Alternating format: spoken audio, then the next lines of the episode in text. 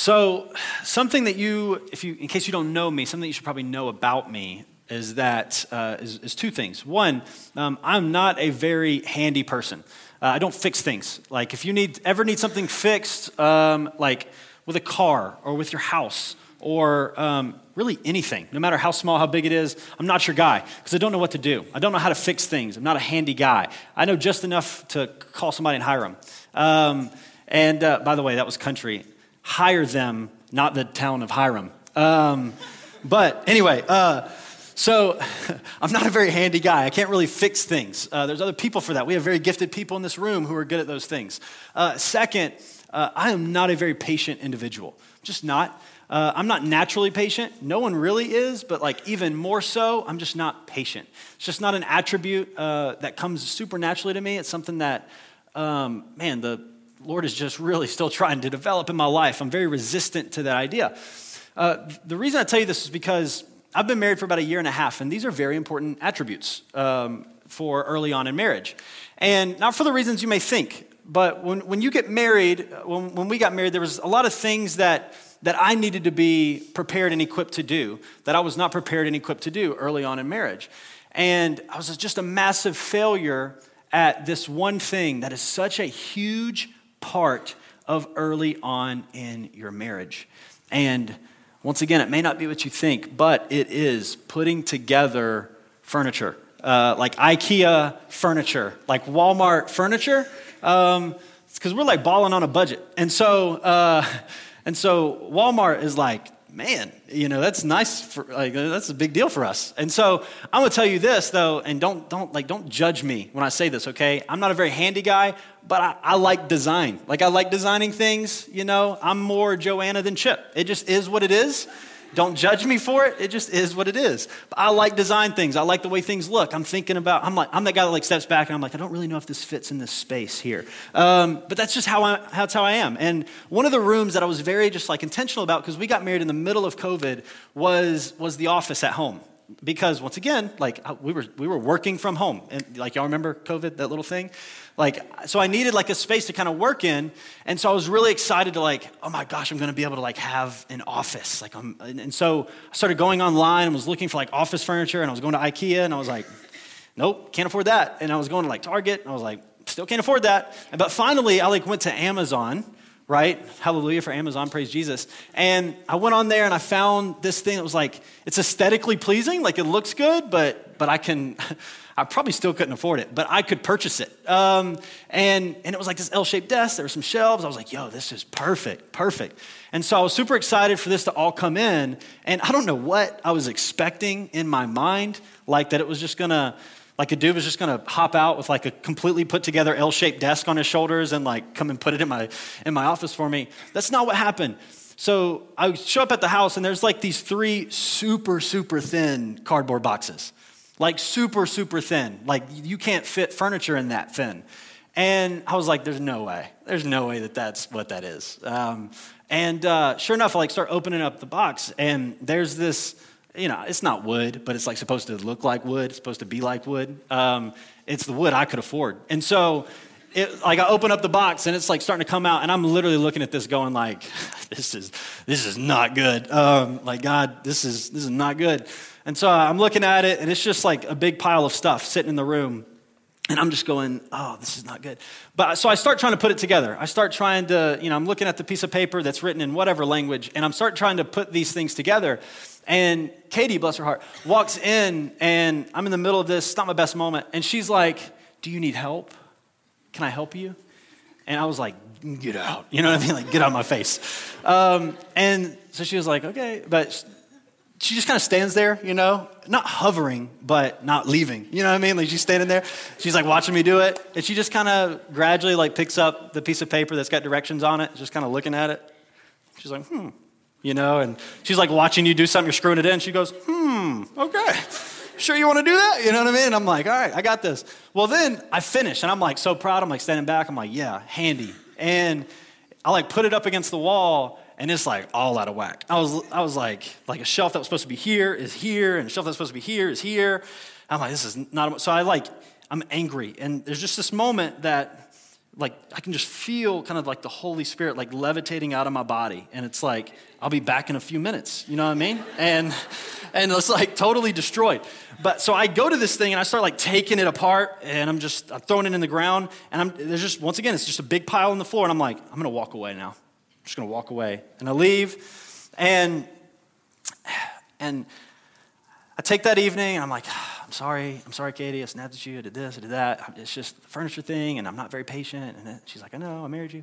And so, like, the next day, I come back to it, and it's like, okay, Katie's gonna help me. I like swallow my pride. She's like there, she's very patient. Um, here, this goes here. You know, she's like telling me what to do. I'm like, yes, ma'am. And, um, and and then finally, like, we get done because we're looking at the directions. She's helping me, and we get done and we're looking at this. And now, like, when people come into our house, it's like, it's like, wow. Like, we get compliments on it. Like, wow, this is a really nice room. Like, your office is super nice. And I'm like, man, thank you so much. Did it all by myself, no help at all. And it was just a really, really nice thing. But the thing is, is when they walk into this room and they look at it, they have no idea the horror story that's behind this, right? They just don't, they have no idea that this was once just a pile of junk on the floor and I was using like less than holy like language and thoughts towards this pile of stuff and I couldn't get it I couldn't get it put together and it just was a really frustrating experience but they don't see that all they see is the finished product of this furniture that's that looks good and it's strong and it's beautiful and it works and the reason I tell you that is because I think it's a really cool picture of of what this phase of our life looks like about what young adulthood looks like is that we have been thrust, right, into adulthood. It's like we didn't see it coming. You know, it's like the whole time you're growing up and you know, and you, you like talk about adulthood, you're gonna be 18 one day and you're gonna be an adult. And then all of a sudden you become an adult and you're like, oh my gosh, I was not expecting this. I did not see this coming. I have to pay for um, my own money? Like I have to buy my own, I have to do this on my own? What are, you tell, what are you talking about? And it just shocks us. And all of a sudden we have to try to put things together and figure it out, right? And not only like with our lives, like we're trying to put these things together and figure them out, but even more specifically when it comes to like our beliefs and our values and the way we think, right? There's a, there's a term that's become really, really hot topic over the past couple of years. And it's not really a new term, it's not really a new idea, but it is something that is getting a lot more coverage than it used to. And it's this idea of deconstruction. How many of you have heard that word before, deconstruction? Um, so, this idea of, of, of deconstruction is, is something that if you do it really, really well, if you do it well, if you do it like a, the right way, it can actually be a very productive thing. It can be something that's very helpful, that's very good, that's very healthy, that leads to something great. But if it's not done well, if it's not done well, it can end up being just a big pile of what could have been sitting on the floor. Right? But if it's done really well, there may be a horror story behind it. There may be some difficulty behind it, but at the end, at the end of it, it's something that's beautiful and strong if it's done really, really well. And so, what is deconstruction? Well, in its original meaning, deconstruction meant to openly and calculatedly investigate the nuances of belief, to, to take away what isn't healthy, good, or right, or correct, and, and to do that with the intention of replacing it with what is good, healthy, right, and correct, right? Like this is part of, of growing up. Like you have been raised in an environment in, at home, you've been raised in church, you've been raised in, in whatever environment that you have. And we're grateful for that. No one's here to, to, to like throw shade on that tonight, but not everything was correct, right? Like we've all grown up in environments where you get out of it and you realize, okay, like with the best intentions that they had, we weren't 100% nailing it. You know what I mean? And so I get into adulthood and I have to kind of reevaluate some things. I have to kind of reevaluate what I believe about this. Like some of you guys voted for the first time out of adulthood, and when you do that the first time, you're probably doing that just kind of how whatever you were formed to believe. But as you grow up, you begin to kind of have your own thoughts when it comes to politics. You begin to have your own thoughts when it comes to life. You begin to have your own thoughts when it comes to your beliefs or your values or these kind of things. And it's just part of being an adult. You, you, you become your own person to an extent, and you begin to take your own thoughts, your own ideas, your own life experiences, and they shape what you believe or what you think. This is something that we all go through. We start to deconstruct these things. And we're going to talk about in a second what we, what we often forget to do is to reconstruct some things. We deconstruct, we forget to reconstruct because when we talk about deconstruction, at least today in culture, when we say deconstruction, what we really mean is demolition. We take what was built up and we absolutely destroy it. We don't, we don't take away what, what, what, was, what was not good or unhealthy or bad with the intention of building it back up. No, we just try to destroy whatever was in place that had any kind of authority on my life or any kind of you need to live this way, and we rebel against that and we destroy it. We say, no, that's not good for me. And so rather than investigating the nuances of belief and taking away what's good, what's right, taking away what's not good, what's not right, what's unhealthy, and replacing it with what is good, right, and healthy, we just destroy anything. And this usually means you replace uncomfortable tenets with culturally or personally popular ideas. Things that were hard, things that didn't necessarily fit your desires, or things that you didn't necessarily want to submit to, and you just say, That's not for me. Let me destroy that and throw that to the side and put something else in its place that's much more comfortable and appealing to me. And that's what, that's what our generation has loved to do.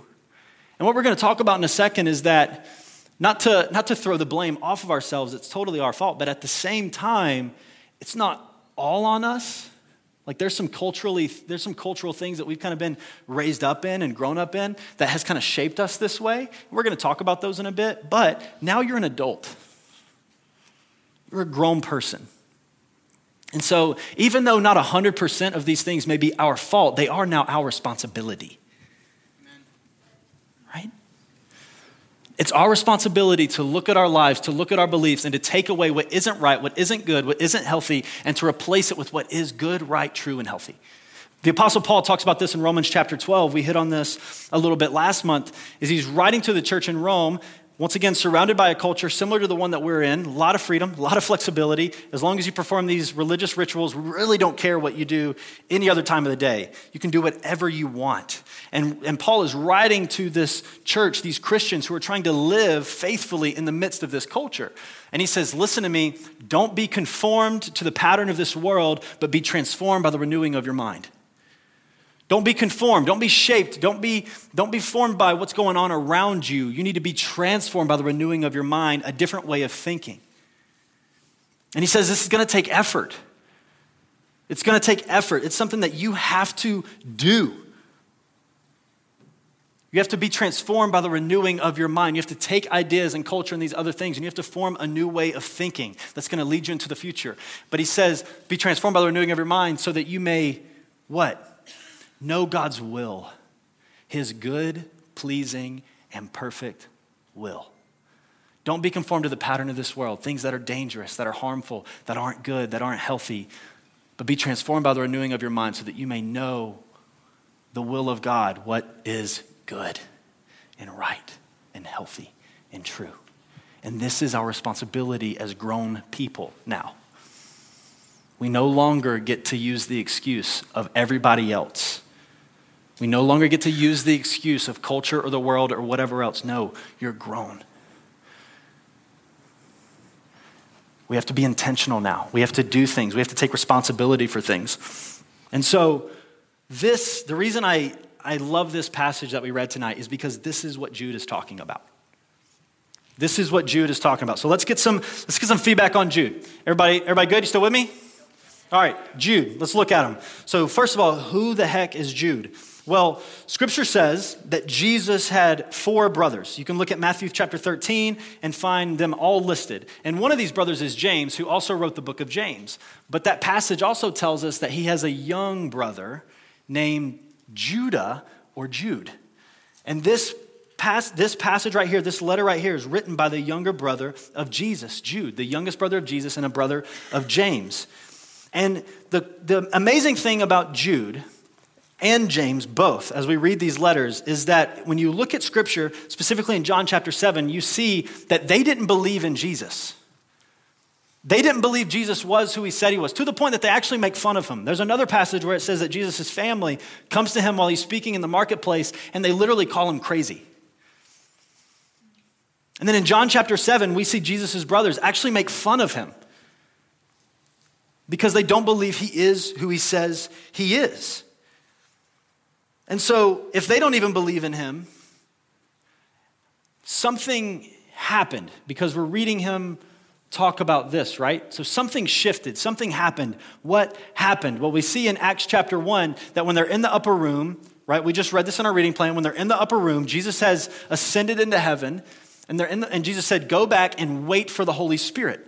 Pray and wait for the Holy Spirit. Well, they get back to the upper room, and it says that the disciples of Jesus are there along with his family and his brothers, praying for the Holy Spirit.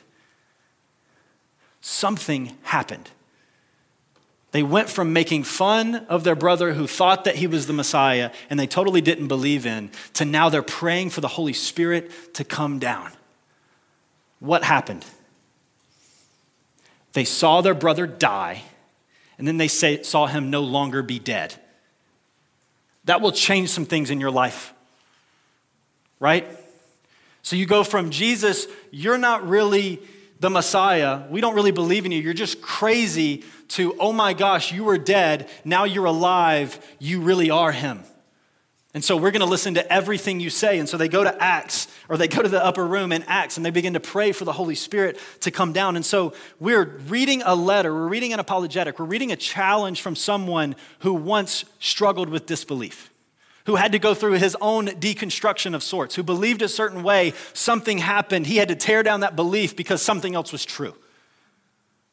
And so he's writing from personal experience. This is totally relevant to our lives. And the, the, beautiful thing is, watch how he starts out this letter. He says, I'm Jude, and then he doesn't say the brother of Jesus Christ, so you better listen to me because I'm family with him. No, he said, Jude, a servant of Jesus Christ. That, that word servant is the Greek word doulos that means slave. I'm enslaved to Jesus. He said, Yes, that used to be me. I didn't believe. I saw my brother go from dead to not dead. I'm now enslaved to him. I, he is my Lord. He is my master. I'm following him. Yes, that was me. This is a new way now. Jude, a servant, a slave of Christ Jesus, and the brother of James. And who is he writing to? I mean, we're just going to do a little inductive Bible study here together. Who is he writing to? He says, he starts out with beloved, right? Or he addresses them right here in the, in, in, the first verse. He says, To those who are called beloved in God the Father and kept for Jesus Christ. He's writing to Christians. So he's, we don't really know exactly what church he's writing to. We think that this may be a letter that kind of circulated among all the churches. But he says, I'm writing to you, the beloved, those kept, those called by Christ. And I need you to know something. What's the purpose of this letter? Let's just read verses 1 through 4. Jude, a servant of Jesus Christ and brother of James, to those who are called beloved in God the Father and kept for Christ Jesus, may mercy, peace, and love be multiplied to you. Very sweet opening. Go into, go into verse chapter or verse 3. Beloved, although I was very eager to write to you about our common salvation, I found it necessary to write appealing to you to contend for the faith that was once for all delivered to the saints. For certain people, it's like subtweet, for certain people have crept in unnoticed who long ago were designated for this condemnation. He says they're ungodly people who have crept in unnoticed. But I love this because he says, I had, I had something I was going to talk to y'all about. I wanted it to be this super encouraging letter where I was just going to talk about the mutual salvation that we have in Jesus, that we've all been saved, and this is such beautiful news to all be encouraged. He said, instead, I find it necessary I've got to write to you about something else because I've heard some news. I'm looking at the landscape of what's happening. I find it necessary to write to you about something else. And so I appeal to you, because I've got to write about this, I appeal to you to contend for the faith. To contend for the faith. There used to be a show on TV called The Contender, and it was a boxing show. What he's saying right here is I'm writing to you to fight for this. You have to fight for the faith that was once for all delivered to the saints. And he says, because certain people have brought some bad ideas into this thing. There are certain people who have kind of, who have kind of put some bad ideas in your head. And so I find it necessary to write to you, to put the right thoughts on, on your mind. And so for us in here, there have been some bad ideas come into our lives, all of us. We all have bad ideas. We all have things that are, that are misconstrued, that are not necessarily accurate. Like the rest of our lives is for figuring this stuff out, right? Are we humble enough to be able to say that we don't have it all figured out yet? And so Jude is writing to them saying, There's some bad ideas that have gotten leaked in. Let's address those. And so tonight, like that's what we're going to talk about. And there, there's a book um, that, I'm, that I'm currently walking through called The Coddling of the American Mind How Good Intentions and Bad Ideas Are Setting Up a Generation for Failure. Super hope filled. Um, and, uh, and they talk about a couple of these, these bad ideas that I think are plaguing us today.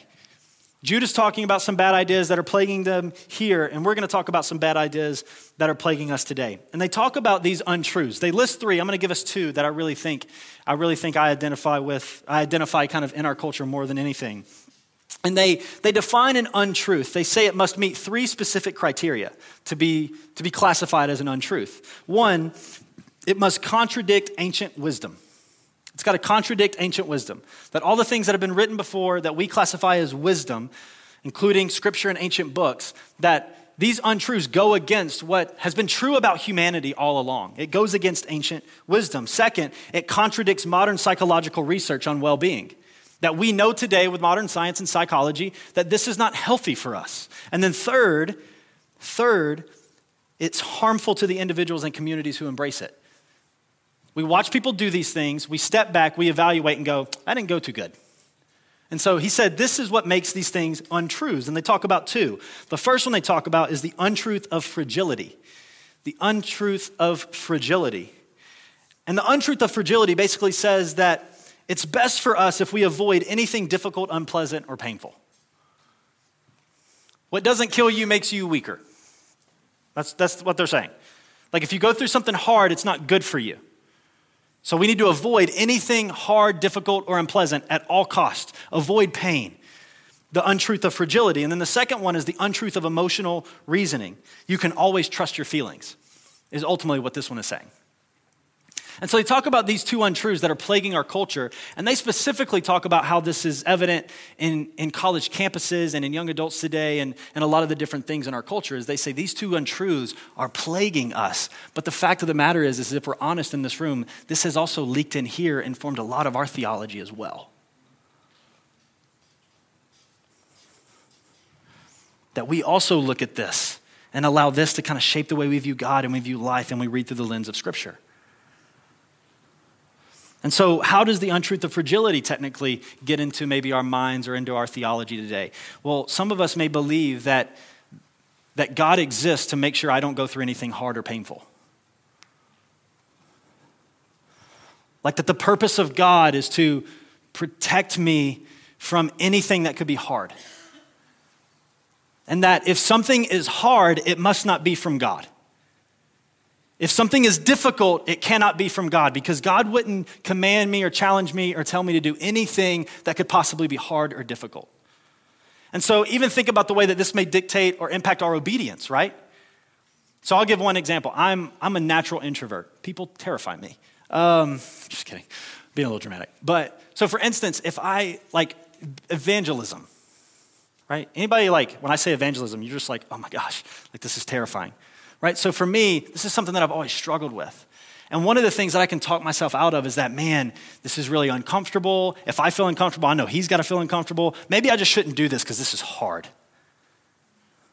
And a lot of us, we can, that's the one that I use. That's an excuse I use all the time. But a lot of us, we have these other areas that for us may be challenging, may be hard. And rather than walking through it and dealing with it and saying, man, how could God maybe use this to mold me and shape me, we bow out and say, that's too hard. And the thing that's crazy about this is that as, we as we're reading this book together, as we read through the New Testament, you are going to find out there is no way this is true. Because a lot of the guys that we read and that we, we just read about Stephen being martyred, being killed for his faith. And a lot of us, we may try to like bend out of that and be like, oh, surely God wasn't aware. And then we keep reading and we find out that Jesus is actually standing at the right hand of the Father, looking at Stephen, welcoming him into, the, into heaven. And then you keep reading, and all these people who are faithful to the cause of Christ and building the church, they end up, they end up dealing with horrible persecution and suffering. And a lot of them end up laying down their life for the faith. But man, God doesn't, God exists to protect us from suffering. He doesn't want me to go through anything hard or painful or unpleasant. And just one thing that I'd like to point out to us as we think about this is Christ himself suffered. Like God didn't exempt himself from this. He came to us in humanity and said, I'll suffer too. And then we say, man, I'm going to follow Jesus, and Jesus is the one who laid down his life. It reminds me of a Martin Luther quote. He says, he says, We follow the one who wore a crown of thorns, and yet we expect a bed of roses. And it's a funny quote, but it's, but it's really true in a lot of ways. And Jesus said, Man, I want you to, I want you to fo- follow me. And then there's many times throughout the Gospels that Jesus actually promises us and warns us that, hey, you're going to suffer. If you follow me, you're going to suffer. But he always brings it with good news that I want to remind us of tonight. And I love the way John Piper sums this up. He says, Sin promises short term pleasure but ends in long term misery. Christ promises short term hardship that results in everlasting happiness. Suffering for Jesus is temporary, but pleasure in Jesus is eternal. And so, for those who are in Christ, this is good news. This life is as hard as it's ever going to get for you. Those who are in Christ, this life is as hard as it's ever going to get for you. You can look with hope, you can look with anticipation that it's going to get really good. But we endure for now, knowing that Christ is going to give us pleasure in the end. And the fact of the matter is, is that whether you're a Christian or, or not, you're going to suffer in this life. You're going to suffer in this life. But if you're following Jesus, I can promise you this your suffering is not meaningless. It means something, it matters, it's doing something in your life. The second thing that they talk about is the untruth of emotional reasoning. Follow your feelings. This idea that you can always trust your gut, you can always trust your feelings. And scripture is always very clear with us that, that our hearts are broken, that, that, that we desire things that are broken. We desire things that are fleeting. We desire things that don't necessarily end in our long term happiness. Why? Because feelings don't care about you, right? Feelings are, feelings are a third party, right? They're not, they're not looking at life and looking at things going, my goal is to make sure that I take care of Jeremy and lead him to something that's really good and worthy and valuable. No, feelings feel. Because the fact of the matter is, is that we have to, our mind is something, once again, that we have to be, that we have to shape, that we have to form, and our hearts are something that need to be led, not followed. We have to lead our heart, we have to lead our feelings, not follow them. And so so, anyway, like it's funny how we, we think about this in certain things, but imagine if I felt this way about work or marriage or other things. How often would you quit? I really hope like a light bulb didn't just go up to somebody who's like, I've quit seven jobs in the past six months. Um, it was all their fault too. Um, but no, like, imagine if this is how we dealt with everything in life that when it got hard, we just quit because it didn't feel right or it felt hard, right? Like, no we know that there's a level of which our feelings have to be led, that they have to be steered. And so this is an untruth. And so these aren't the only two, but there's many more that have leaked into our faith. And so looking at Jude to close, uh, to, to start to get to the ramp off is what do we do with this? What do we do with these ideas? What do we do with these belief systems, these values that aren't necessarily healthy or good? How do we fight for the faith? And that's where we're going to dive into our scripture really quickly that Katie read. Is Jude, I don't even have to say chapter 1 because it's only one chapter, 17 through 25. Is he says, but you must remember, beloved. He's talking about these unhealthy, unbiblical ideas or thoughts that have leaked in. And he talks about the motives that are those who have, who have kind of brought these in. That culture's not really caring about you, it's not really trying to lead you to anything good. And then he says, But you, but you must remember, beloved, the predictions of the apostles of our Lord Jesus Christ. And they said to you, In the last time there will be scoffers, just meaning false teachers, following their own ungodly passions. It is these who cause divisions, worldly people devoid of the Spirit. But you, beloved, and this is where we're getting our applications for the, for the night. But you, beloved, building yourselves up in the most holy faith and praying in the Holy Spirit, keep yourselves in the love of God, waiting for the mercy of our Lord Jesus Christ that leads to eternal life. And so it's really, it's really one application tonight. He says it's this keep yourselves in the love of God. Keep yourselves in the love of God. He says, But you, beloved, right? You got to remember these things. But you, beloved, building yourselves up in your most holy faith and praying in the Holy Spirit, keep yourselves in the love of God, waiting for the mercy of our Lord Jesus Christ that leads to eternal life. And I know a lot of you are reading that and going, he actually says a lot more than keep yourselves in the love of God. But yet, this is where you have to pay attention to like language and participles and different things in literature, is that he says there's these things that you're doing, but ultimately what it is, is you keep, you keep yourselves in the love of God. And so, the one thing that he tells us to do is keep yourselves in the love of God, but he says you do it by doing these things. And he says, first, you build yourself up in the faith. You build yourself up in the faith. Something I want you to pay attention to as we look at that is he says, build yourself up. Meaning, who's responsible for your spiritual development and your reconstruction? Build yourself up. Build yourself up in the faith, beloved. That you have some thoughts and some ideas and some beliefs that aren't healthy, that aren't good, that aren't true. And he looks at us and he says, Build yourself up. Keep yourselves in the love of God by first of all building yourself up in the faith, that your mind has to be formed, your heart has to be led. And the question is, what is shaping you? What is conforming your mind? What are you allowing to lead your heart? And where is it being led? Some, some helpful questions to maybe, to maybe ask ourselves as we're thinking about deconstruction. Some of you may be in here and you're kind of evaluating this in your life, whether you're, whether you're kind of young in the process or whether you're kind of in the middle of this. There's some really helpful questions to ask. Who initiated this? Who initiated this deconstruction process? Who started this? What began this? What birthed this experience? Was it a conviction? Was it my experiences? Was it something that I, that I saw in Scripture? Was it something that happened to me that I felt? Where did this begin? As you begin to kind of think about these things, what started this? Maybe where I'm doubting or things that I'm struggling with, what started that? Was it that you, you read something that was true? Or is it that you experience something hard? Like a lot of us in here, we, we maybe have experienced some church hurt in the past, right? And some of that's real, some of that's legit. Some of us, we say that we've experienced church hurt, and what we've really experienced is someone said something that we didn't really, we didn't really like. They were rebuking us using the word of God, and it hurt our feelings, and we didn't like it. But some of us have really experienced some hard things at the hands of other people. Like that's legit, that's real. But the, but the problem is, is that that's not the hand of God. That's not the word of God. That's not coming from, it's not coming from him. And so the, like we have to ask ourselves, where did this start? Was it a product of God? Was it a product of something he told me that I'm now finding out I've got to reshape some things around his word and what he's saying? Or is it that man, my feelings or something I experienced that was hard that made everything kind of crash down around me. Second, what are we searching for? What are you looking for? Right, as you kind of go around and you're looking for these other things, are you searching for truth? Or are you searching for something that's going to maybe like just nourish our feelings and our emotions and make us feel better? Or are we on a search for what's real?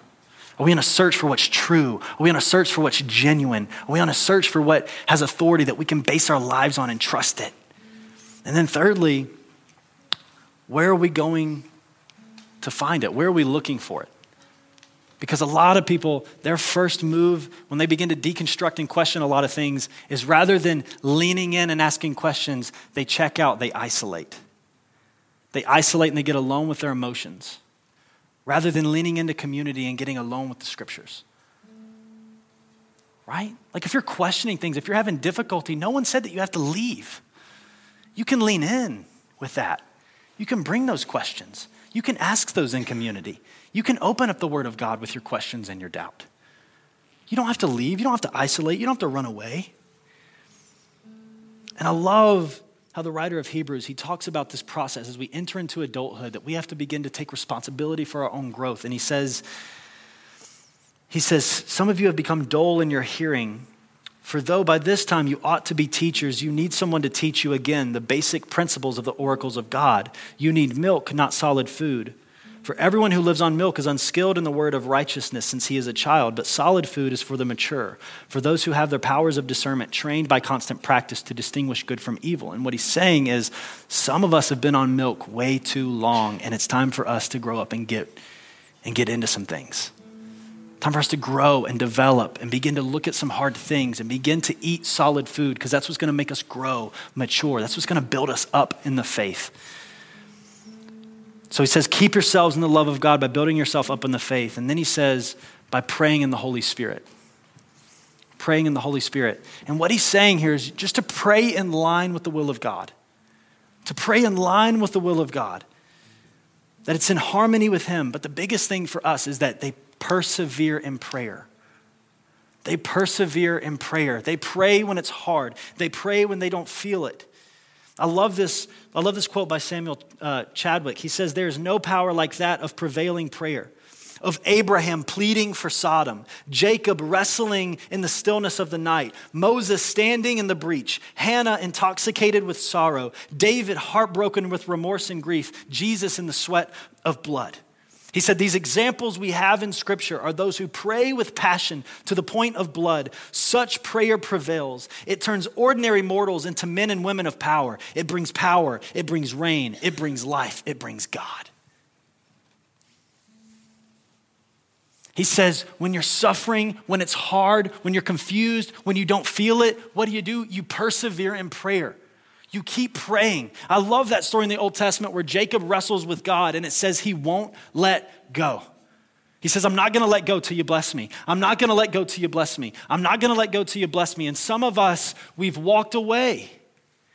We've walked away rather than persevering in prayer. And God's just going, man, come on, keep going. Keep persevering. It's not meaningless. I'm teaching you something.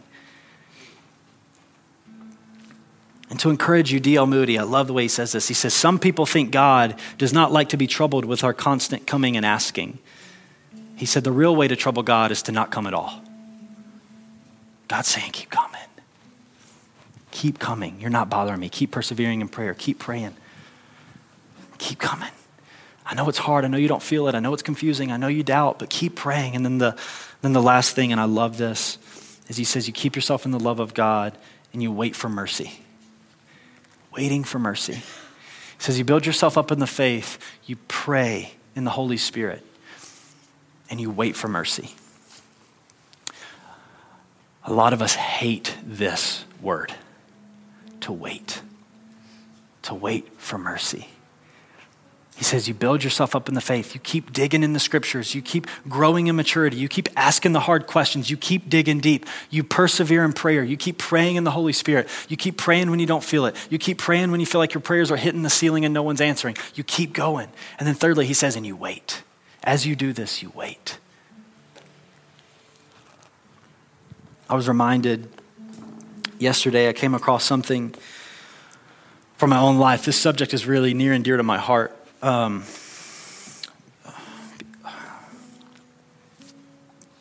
um, back in January 2017, I was a mess. A mess. And it was actually a lot longer season than that. I just saw this reminder from January 2017. And I just felt out of, I just felt out of college again.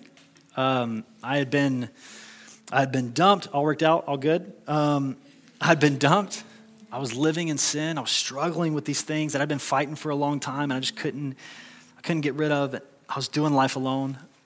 I had just moved back home to live with my parents, and uh, I was working in HVAC. And once again, I'm not a handy, like I'm not good with things, but I had a buddy who was like, "Hey, man, come, come work in HVAC for me." He knew I didn't need to be alone, and so he gave me a job and on top of that, I'd just been placed on, on antidepressants. I was really, was really going through some, through some junk, and I, I needed some help. And I was just in a really, really, really bad place. I was falling apart, and I was ready to run away. Um, I just had this recurring kind of dream, this thought that I would just, you guys heard me the last gathering talk about going to St. John Island. I was like, I could just go live in a shack on the beach at St. John Island by myself. And um, I just kind of had this thought of just going and leaving and isolating and running away as far and as fast as I possibly could. And I needed a prayer because I didn't know what to say. I didn't have anything to say to God.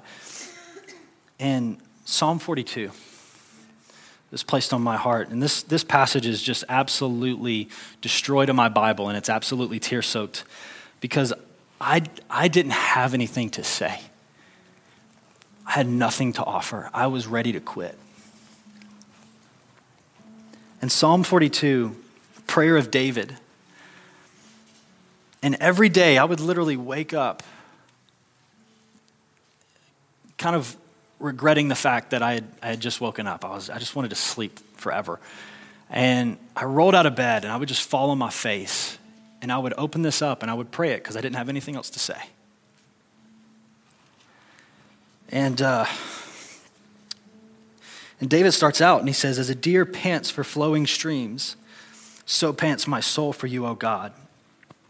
My soul thirsts for God, for the living God. When shall I come and, and appear before God? And then he asks this question. He questions his own soul, and I love this. He says, Why are you cast down, O my soul? Why are you in turmoil? Why are you so sad within me? And he says, Hope in God. He's preaching to his soul. He says, Put your hope in God. Other translations, in the original context, this Hebrew word is yakal, and it means wait. It means wait. For I shall again praise him. And I would wake up every day and I would pray this over and over and over again. He keeps going and he says, Where, where are you, God?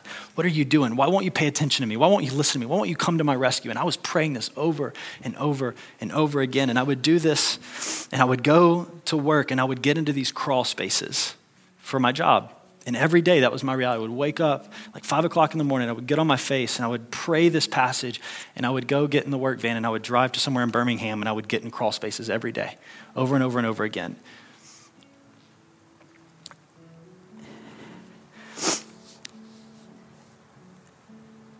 And what I had no idea was that in those crawl spaces, God was doing something in me. God was developing me. God was shaping me. God was with me. He was working on me. And every day I would pray and pray and pray and pray and pray this, and He was working on me, and He was working on me, and He was working on me, and He was working on me. And it took months. But eventually, I kind of came out of it. There's no like supernatural, crazy healing moment or whatever else. I just, I would wake up I would read the scripture, I would get on my face, and I would pray this scripture over and over and over again, and I would wait for God to do something in my life.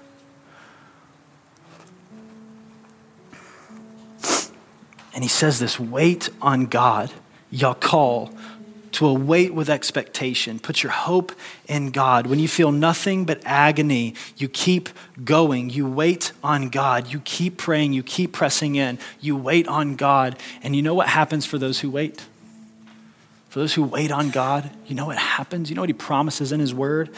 Isaiah 40, 28 through 31. Have you not known? Have you not heard? The Lord is the everlasting God, the creator of the ends of the earth. He does not faint or grow weary. His understanding is unsearchable. He gives power to the faint, and to him who has no might, He increases his strength. Even youths shall faint and be weary, and young men shall fall exhausted. But they who wait on the Lord, they who wait on the Lord.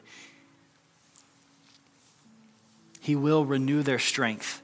They shall mount up with wings like eagles. They shall run and not be weary. They shall walk and not faint. And what Jude is saying is keep fighting, keep building, keep praying, keep believing, keep obeying, and wait. Don't run away. And, he's, and he joins this with a promise. This is where we're going to end our time tonight. As he says, as you wait, he says, this is what Jesus will do. This is what Jesus is capable of doing. Now, to him who is able to keep you from stumbling and to present you blameless before the presence of his glory with great joy. He says, God will keep you. Jesus Christ will keep you. For those of you in here that you, you are in Christ, you've been saved. It's been messy, it's been confusing. You're a mess right now. You have doubts. You're trying to figure all this stuff out, but you know, you know, let me tell you, God is not letting you go. You may be pushing back from the table, you may be distancing yourself. God does not let go. Those he saves, he secures. Jesus tells us this over and over and over in Scripture. John chapter 6 Those who come to me, I'm never going to cast them out. I'm never going to cast them to the side. I'm never going to push them away. Even if they fall, even if they sin, even if they get confused, even if they start to doubt, even if they start wandering, I'm not going to let them go. They're mine. John chapter 10, my sheep hear my voice. I know them and they follow me. I give them eternal life and they will never perish. No one will snatch them out of my hand. My Father who has given them to me is greater than all, and no one is able to snatch them out of my Father's hand. I and the Father are one. He is not letting you go, He will keep you. And second, He will present you. Why does Jesus keep you? Have you ever grasped the fact that when we cross this line we enter into eternity, that, that we get Jesus, right? Like he's our reward. That after all these years of enduring and suffering and struggling and trying and following the best that we can and staying faithful when we don't feel it and continuing to pray, is we get Jesus at the end of this. And you may look at it and go, well, what does Jesus get? It's a pretty raw deal for what he did. What does he get? And this is what I love about this word is that he says, blameless before the presence of his glory, he will present you with joy. He gets you. He says, when you get there and you've fought and you've struggled and you've fought the good fight of faith and you've contended and you've continued to believe and you've fought for this and you've prayed and you persevered and you continued to obey and you waited for me, that at the end of this life, when we've experienced this suffering and this hardship temporarily, but we enter into eternity and eternal happiness and pleasure with Him, what does He get? He gets you. And He presents you like a trophy before the glory of the Father and He says, Look at mine blameless before the throne covered in righteous in Christ Jesus. And just like, just like that office furniture, right? That no one knows the backstory of that furniture. No one knows the mess that we walked through. No one knows how hard that was. No one knows how difficult that was. No one knows how many times the pieces were all over the place. Nobody knows how many times it was just a pile of junk laying on the ground. You didn't know if it was ever going to amount to anything. It ends up being strong and beautiful and presented as something strong and beautiful, blameless before the Lord. And Jesus says, I present you. You're mine. I'm not letting you go. So, what does he say? He says, Don't quit. Keep believing, keep fighting, keep building, keep praying, keep obeying, keep trusting, and wait. I will keep you. I will hold on to you, and one day I will present you as a finished product, beautiful and strong.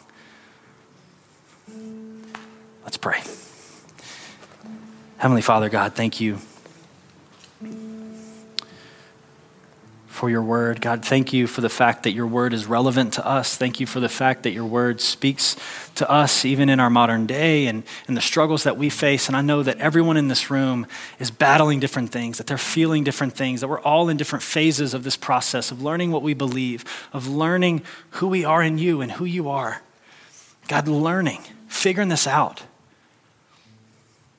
And God, the beauty of this, and this is what I love about this encouragement from Jude, God, is that in all of that wandering and figuring this out and doubting, is you hold on to us. You keep us. You keep us.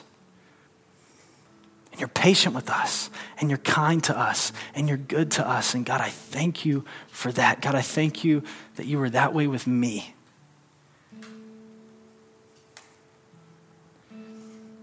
And God, I know that there are some in here that, that God, keeping themselves in the love of God, that, that's just hard for them. They, they, they're doubting your love. They don't know your affection. They don't know Christ. They don't know how much you love them God, would you tell them? Would you tell them? God, for those in here who have simply forgotten or they've wandered away or they've isolated, God, may we continue to build ourselves in the faith. May we persevere in prayer when we don't feel it. And God, may we wait patiently with hope and expectation because you will come through. You always do. So, God, over the next few moments, I just pray that you would move in this room however you want to, God. That for those who need to be encouraged, for those who need to be challenged, for those who need to be comforted, God, that you would just come and make your, make your home among us and you would have your way in us. In Jesus' name, amen.